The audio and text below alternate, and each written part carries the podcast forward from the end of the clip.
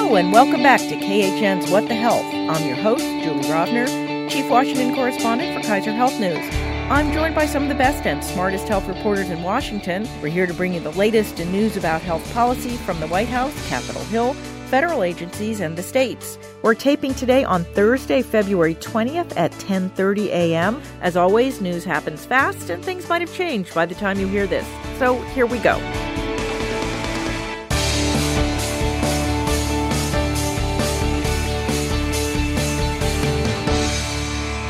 Today we are joined by Jen Haberkorn of the Los Angeles Times. Welcome back. Hi, Julie. Rebecca Adams of CQ Roll Call. Good morning. And Alice Miranda Ollstein of Politico. Hello. And our weekly reminder if you want to see us as well as hear us, an edited version of the podcast is now on the cable channel Newsy at 11 a.m. Eastern every Sunday. So let's start today with Campaign 2020. We've just had the ninth Democratic debate. I think it's fair to say that health was not the top issue in what can only be described as a slugfest. But I've watched these debates and a little bit of voting we've had, and it's occurred to me that while the pundits have divided the candidates into liberal and moderate groups based mostly on whether or not they support Medicare for all, the voters seem to be mixing and matching these candidates on a whole lot of other things, including personality Uh, and meanwhile, no one at the debate said a word about the abortion case that's coming before the Supreme Court next month, or, or the fact that the Affordable Care Act could be struck down in the next year or two. Are all the Democrats playing this entire health issue, which all the polls show is the number one issue for voters, wrong? Well, I think they are trying to prove the differences between them and the other candidates and trying to stand out in the primary, uh, a primary that is somehow growing at the same time that it's shrinking, um, thanks to Mayor Bloomberg. Um, and so I think that emerging from that primary as the top contestant is the main goal. And so it's not in their interest to talk about things like abortion, which they generally agree on, or the Affordable Care Act case, which they also all agree on. And instead, they are going to fight about whose healthcare plan can fit on what size piece of paper. and yet, I mean, last year, I think it's fair to say that only the political nerds were watching. But now we're in the middle of February. People are voting. Super Tuesday is only a couple of weeks away. And you would think that people are, are starting to pay attention. Is there not a place at this point for the Democrats to start to differentiate themselves other than I did hear a lot of candidates say, well, I'm the most electable. I think the word electable showed up a lot of times in that debate. That's pretty remarkable that health costs are the number one concern um, in within healthcare worries and, you know, pretty much broadly um, among the electorate. And you would think that a smart candidate would really peg into that, whether it's a way to talk about Medicare for all or a way to talk about shoring up the ACA, which Alice is right, they all agree on. So there's not much room to differentiate. But you would think that they'd be going after those voters who are telling pollsters, I'm really concerned about healthcare costs. Um, and that's what's really been remarkable to me watching these debates. I think that, you know, Joe Biden kind of touched on that a tiny bit by mm-hmm. talking about surprise billing and prescription drugs a little bit. But you're right. They, they really you know, 10 years after the ACA was passed and became law, we have a lot more gains in coverage, but costs remain such a big concern. And I think this circular discussion about Medicare for all, you know, with Bernie Sanders saying that, you know, you need to go big and saying that people like Mayor Pete's plan is just the status quo. And then them getting into this discussion over and over and over again, it starts to feel repetitive. It starts to seem like it's not meaningful beyond the Beltway. And I think that, you know, maybe Mayor Bloomberg in some of his ads has talked about Donald Trump. I think they need to start having a broader conversation, a more relatable conversation with the voters. Now that there's only, what, six of them on the stage instead of 10. Jen is, is right that it's weird that the candidates aren't doing a better job connecting the Medicare for All discussion to costs. Instead, they're sort of connecting it to what it's going to cost the government instead mm. as an attack point. But it's not like the average Democratic voter is a, is a deficit hawk who's like, gee, I, I really hope the government doesn't rack up the national deficit more. They're worried about their own personal costs, what they have to pay personally. And I think in some of the past debates, Sanders has done a good job of saying, you know, you go to the pharmacy, you pay nothing under my plan. You go to the doctor, you pay nothing. Um, but that that wasn't true last night. No, it was not. Well, the debate was in Las Vegas because Nevada is next on the primary list, although it actually has a caucus. And one of the notable things we've seen is this giant civil war in the organized labor community about the merits and or pitfalls of Medicare for all. We saw this to a lesser extent in the fight over the Cadillac tax in the almost 10 years old Affordable Care Act. Cadillac tax gone, by the way. Um, unions have traditionally negotiated away higher wage increases for better benefits, particularly health benefits. And while Medicare for all promises even better health benefits, those workers will never get back the wages that they gave up to get their good health benefits. Alice, you wrote about this fight this week. It's not just Nevada, right? Oh no, um, this is this is going to be a major issue going forward, and it's kind of like an everyone is right situation. So Bernie Sanders hit back last night saying, you know, I have a lot of unions who are backing me and are backing Medicare for all, and that's true. There are a lot of major unions in the country who have endorsed the plan and said, look, if we didn't have to bargain on health care, we could put all our bargaining power into demanding higher wages in the future. It's true they can't get back in the past, like you said, but they can bargain for higher wages in the future, focus on working conditions, other things if they didn't have to worry about healthcare. And healthcare is a big bargaining chip for employers that they sort of dangle over them and, and threaten in, in these negotiations. And of course, the tax code is set up so that it's a better deal for employers to give more generous health benefits than it is to give wage increases. Right, which which would not be the case under under the plan. Uh, on the other hand, there are major unions who are really opposed to this, who say we don't trust the government to create a better system than the one we have now. The one we have now, we we know it, we've fought for it, and um, you can't just say, "Oh, I promise that what we create will be better," um, which is which is what Sanders said last night. Um, and so, you know, you have this split among labor, and I think this is going to be a major issue in states going forward. We had a piece this week looking at some of the primary states coming up with unions on both sides of this issue, including California, New York, um, and some of the states in the Midwest. And so this is definitely something to watch as it unfolds. It's kind of a microcosm of the, the Democrat divide in general, right?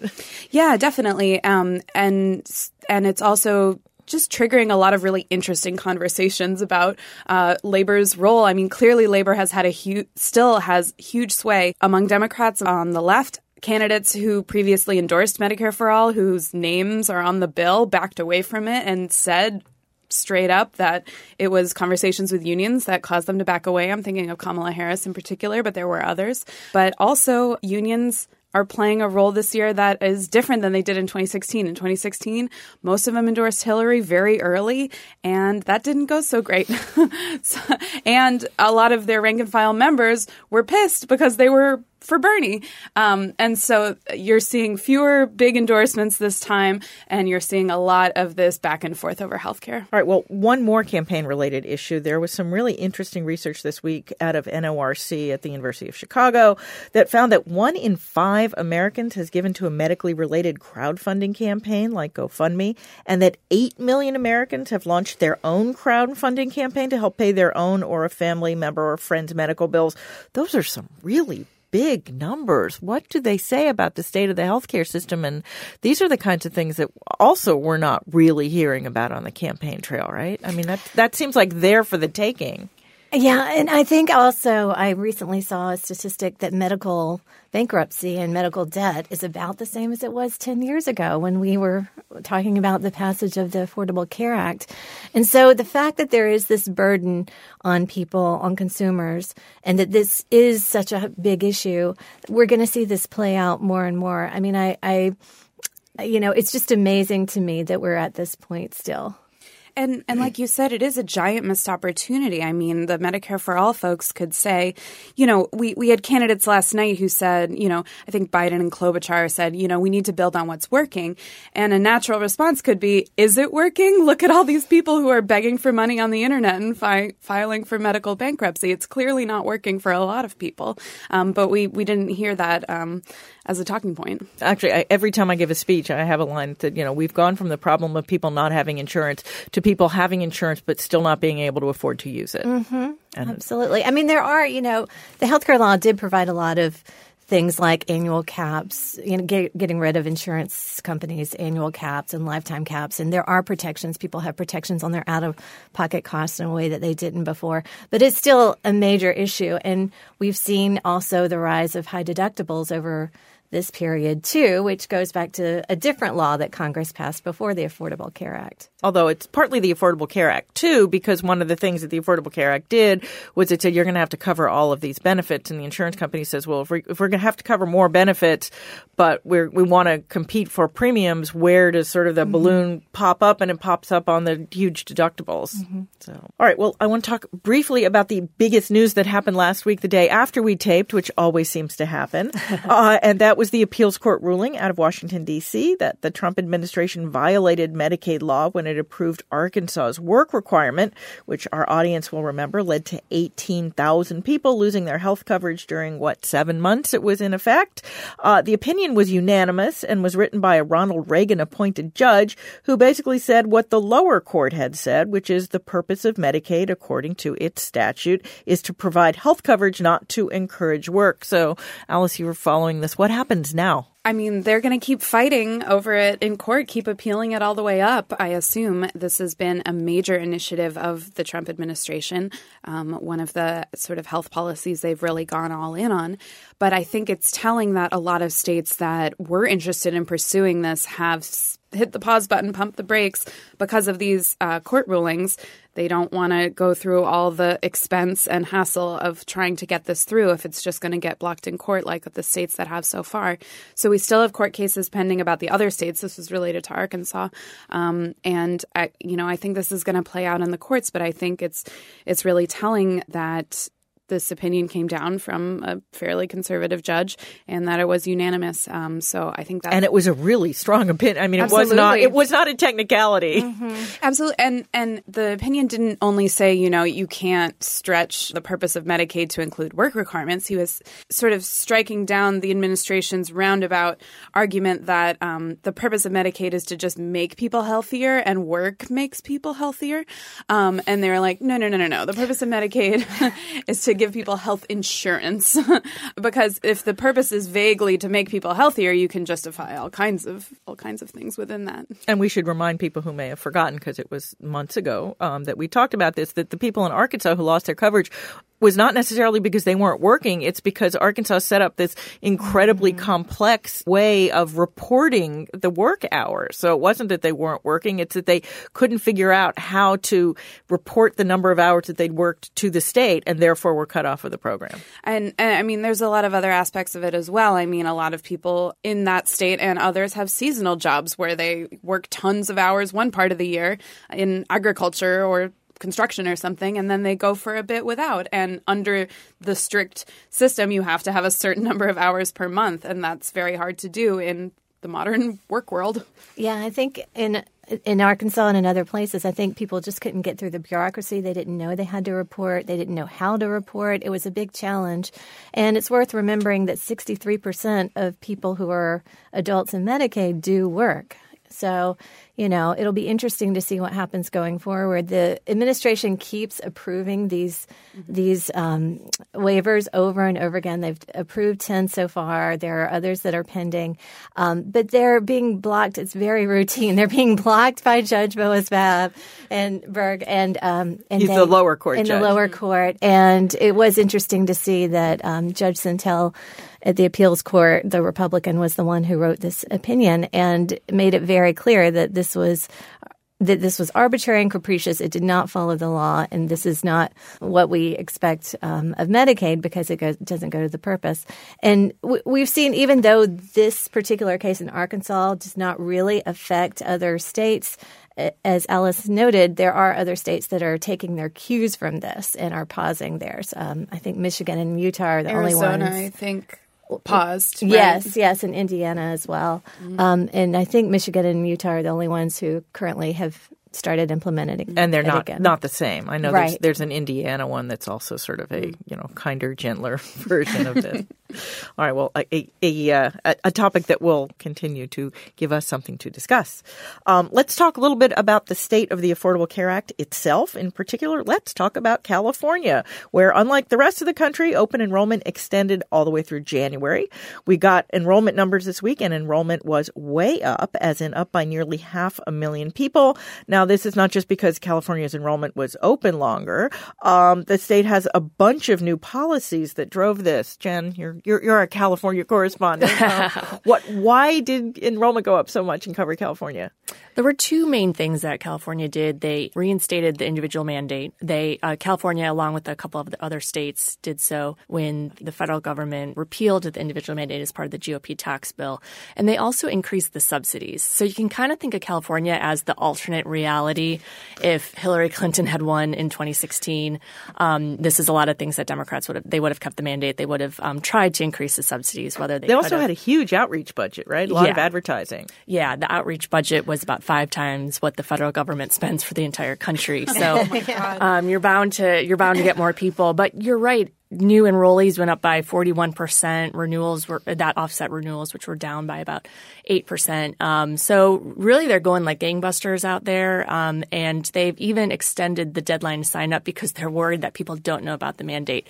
So they're really doing everything they can to reach out to these populations. And, um, you know, if if a Democrat were to win in 2020, I think we would see the the the feds try to do what a state like California is trying to do to to encourage enrollment and keep the ACA uh, humming. Yeah, there are what six states I think that have reinstated mandates, but California was That's the only right. one that extended those subsidies up the income scale. I think that was yeah. important too. As we've talked a lot about that cliff, where if you make mm-hmm. more than four times poverty, you get no help, mm-hmm. and boy, if you get no subsidies, these plans can be mm-hmm. really expensive. Mm-hmm. Yeah, exactly. Above four hundred percent of poverty, um, the subsidies are averaging about five hundred dollars uh, for an individual for a subsidy, which is pretty substantial per month. Mm-hmm. That's that's a pretty big subsidy. Yeah. So again, they go what to six hundred percent of poverty, yeah. right? So so a lot more people. So as Jen you pointed out, enrollment is not even actually closed right now because of the new mandate. California is doing what the federal government did back in 2014, which is extending uh, the opportunity to enroll even further through April. Um, my question: If and you know, we're saying if, if Hillary Clinton had, had been elected, this might be what we would see across the country. Could this, in theory, become the new normal if a Democrat is elected in 2020? I mean, is there a way to sort of, I mean, the California exchange is working like it, the whole thing was anticipated to. And that's, I mean, in most of the rest of the country, the exchanges are doing okay, but they're not very, they're not particularly robust. I think part of it depends on what you see in the Senate, how many senators mm-hmm. you have that are Democrats, and what the House looks like. I think politically it's always more difficult to get things done through Congress than things that you can do through regulations. But there are a lot of things that they can do just on their own through executive power in terms of just advertising and outreach and extending the sign up period and that sort of thing. Um, so I, you know, I I think that watching California is very interesting, and um, you know, we'll see what happens going forward. I mean, there are so many different ways that you can push the envelope and try to get people out. One thing that's been interesting to me, though, is the healthcare exchanges are not really in a death spiral the way people thought they might. Part of that, I think, is due to auto enrollment. Part of that is due to the subsidies and the strength of those. Um, but you can really see through California's example, New Jersey's example, other examples, what it might look like. And another piece to watch is, you know, we've just seen over the last couple years, redder and redder states show interest in expanding Medicaid and a conversation in Congress we've seen a little bit, I mean, not like a full blown debate yet, but we've seen bills introduced um, to incentivize that even more to to make it even more attractive for the holdout states to implement a Medicaid expansion and get and get the federal uh, match, enhanced federal match. And so, um, should that happen, I think um, some more red states would do it. I think some will will never do it unless they're somehow forced to by a new law being passed. But um, uh, that that's another piece of it as well that could make a big difference in um, reducing the remaining uninsured population. I find it in some ways ironic that California is sort of the poster child for making the Affordable Care Act work when California is having this huge fight over whether to do their own single payer or not. it's like But if you want to bring this full circle, I mean, the presidential debate is on should we do Medicare or how should we do Medicare for all and how should we should pay for it. And we're discussing how hard it might be to reinstate a mandate or expand subsidies in 2020 Absolutely. if there's a Democratic president. I mean, that's really what the health debate in 2021, if there's a Democratic president, would look like. It would be reinstating the mandate, expanding subsidies, fixing the family glitch. Um, uh, uh, on how subsidies are are distributed. Those are the actual things that I think a Democratic president would try to do. Um, maybe they try Medicare for all once and they realize it's not going to happen, and they move to something like that kind of a package. Yes, I had Yeah. I had a story in the can from the day after the election in 2016 about all the things that the Democratic president was going to do to try to make ACA 2.0. Yeah, just change the dates and some Yeah. numbers, and you can publish that. All right. Well, I've been a bit reluctant to talk too much about coronavirus, which now has an official name, COVID 19, partly because stuff changes really fast, uh, and partly because none of us is, you know, an actual medical reporter. But there are a lot of policy implications that go along with this outbreak, and we should talk about some of them. Uh, one is shortages. There are two kinds shortages of things like masks, which are getting snapped up by panicking people and organizations and governments, uh, and are not necessarily getting to the places where they are needed. Uh, the other is potential shortages of what I call other medical stuff, particularly drugs and drug ingredients that come from China, which is seriously shut off from the rest of the world at the moment. I feel sometimes like the world is one big high school student never preparing for the test until the night before. Should we have been better prepared for this? Will we ever be better prepared for a public health emergency?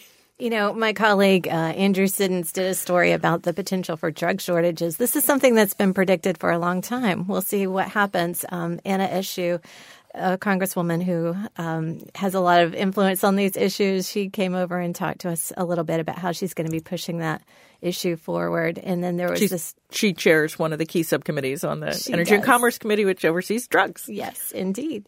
Indeed. And then there was the story out of Texas of this gentleman who's Who makes produces masks. the mask and has said, "Come on guys, I've been talking about this for 15 years." Right. They just can't keep up with the production. They can't keep up with the demand that they're having now. Right. And yet, I mean, you know, we, I remember I, so old after the anthrax uh, attacks and, and after 9-11, there was a big, I mean, about a year long, you know, pandemic preparedness, bioterror. Mm-hmm. There was a lot of money given to, to shore up public health, state and local public health agencies. I mean, there actually was thought about being prepared for this. It's like you would, I mean, there's this big national stockpile now. You would think that we would have like been stockpiling. Think, I mean, drugs is one thing because they expire. I don't think masks expire. right. It's And just, even just since anthrax, there's been SARS and Ebola, and every time I think we've all sit in and swine flu. and yeah, and, And we've all we've all sat in hearings in which this has been discussed, and you know we're the only reporters in the room. Um, it doesn't get a ton of national attention, but the fifth time's the charm, I guess.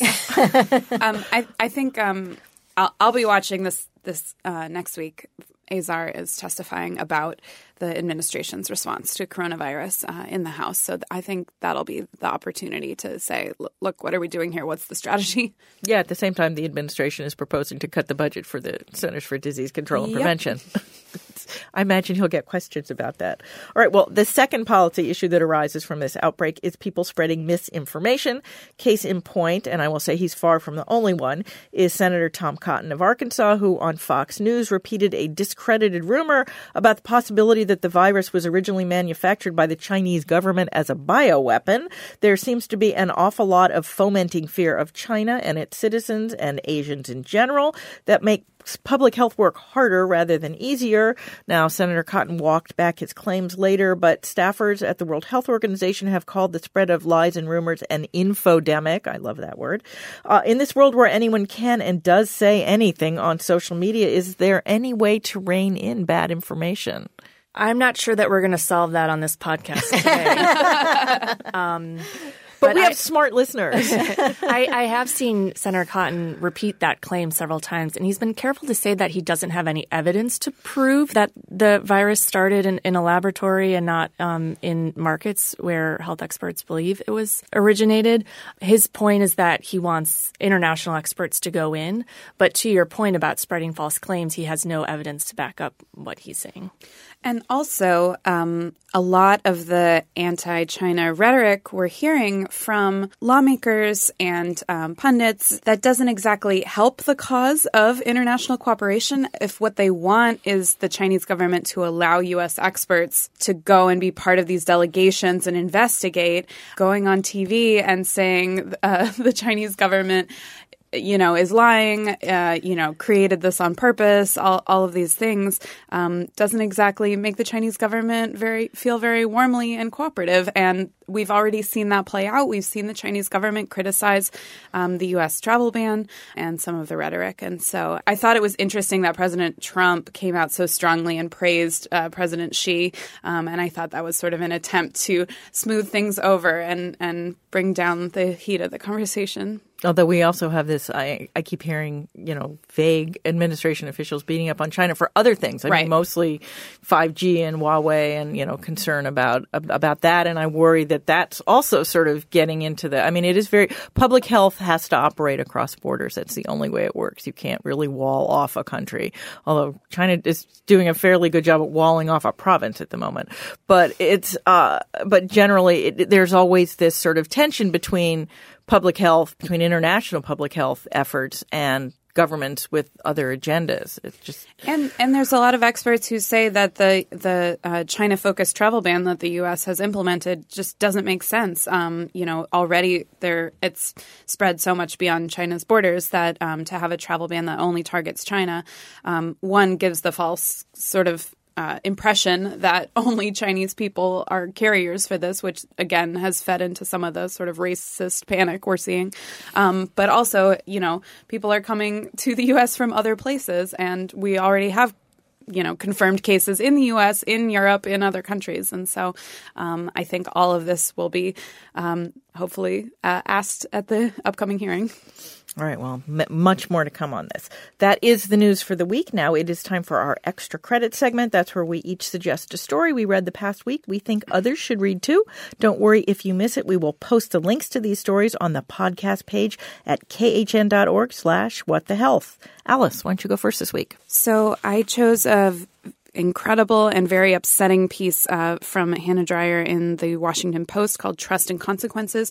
It is about how migrant teenagers who come to the U.S. Uh, and are held by the Office of Refugee Resettlement, which is part of HHS, so they, under that body are required to see a therapist. This is part of a legal settlement about the rights of children who come to the US under the Trump administration what the children are telling these therapists about their journey and their trauma from their home countries is being used against them in court by ICE. It's being shared with ICE without the consent of the child and without the consent of the therapist who, who took these notes and is being used to argue for their deportation back to the place where, I mean, the protagonist of the story is a teenager from Honduras who uh, has a credible fear of being murdered by a gang if he is deported back back. And so, and legitimate fear of being murdered by a gang. Absolutely, absolutely. And so, um, it's digging into this information sharing policy um, and what happens when uh, these children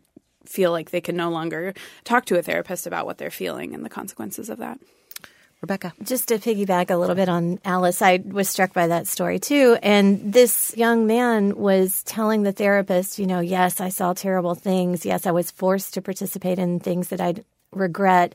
Yes, I saw people cutting up bodies, and and they keep recycling those. Yeah, they cherry pick from what he said and try to portray, and and the ICE folks um, cherry picked, you know, what he told the therapist and and tried to use it to portray him as a dangerous gang member when he was saying, "Look, I fled to the U.S. because I wanted to get away from this." Mm-hmm. And his cousin was murdered, you know, during the whole process when he was back there. So it, it was quite a story. Um, mine is the health system we'd have if economists ran things by Austin Frakt. So economists' opinions are, are pretty influential in the healthcare world. Uh, the CBO certainly dictates a lot of what Congress does. And so it was interesting to me to find out a little bit more about um, what they believe and what they support in terms of changing our healthcare system. This was a large survey that was done. Um, basically, they would keep a lot of the things that we have. They would keep Obamacare. They would not allow Medicaid work requirements. They would not convert Medicare into a voucher type system.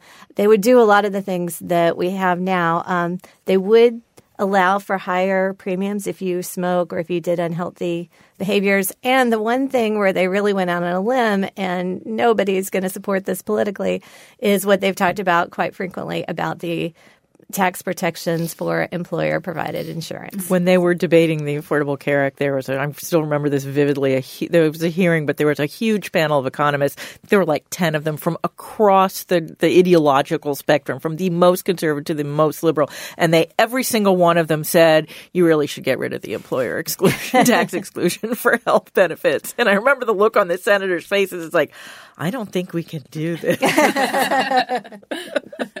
Jen. Um, so my story, the headline is Ink RX. Welcome to the camouflaged world of paramedical tattoos. Um, and this is really a story that you have to see the pictures for to get the full weight of it. But it's tattoo artist who does artwork um, to help people through scars and other issues that they have um, there's a picture of a guy who lost the tips of two of his fingers, and the tattoo artist uh, drew on essentially fingernails. Um, but they look incredible, and it's a really interesting story of this tattoo artist who does this, you know, paramedical tattoos. And I will mention it's a KHN story. It is. I'm sorry, I forgot to mention that. That's okay. And ran in the New York Times too. Uh, my story is from CNN, although it was covered by a lot of news outlets this week. It's called "Nation's Largest Teachers Unions Call to End Active Shooter Drills Over Fears They're Students" by Leah Asmelash. It's about a report from the American Federation of Teachers and the National Education Association in conjunction with the gun control group Everytown for Gun Safety. An estimated 95% of schools now run lockdown simulations, according to the Department of Education.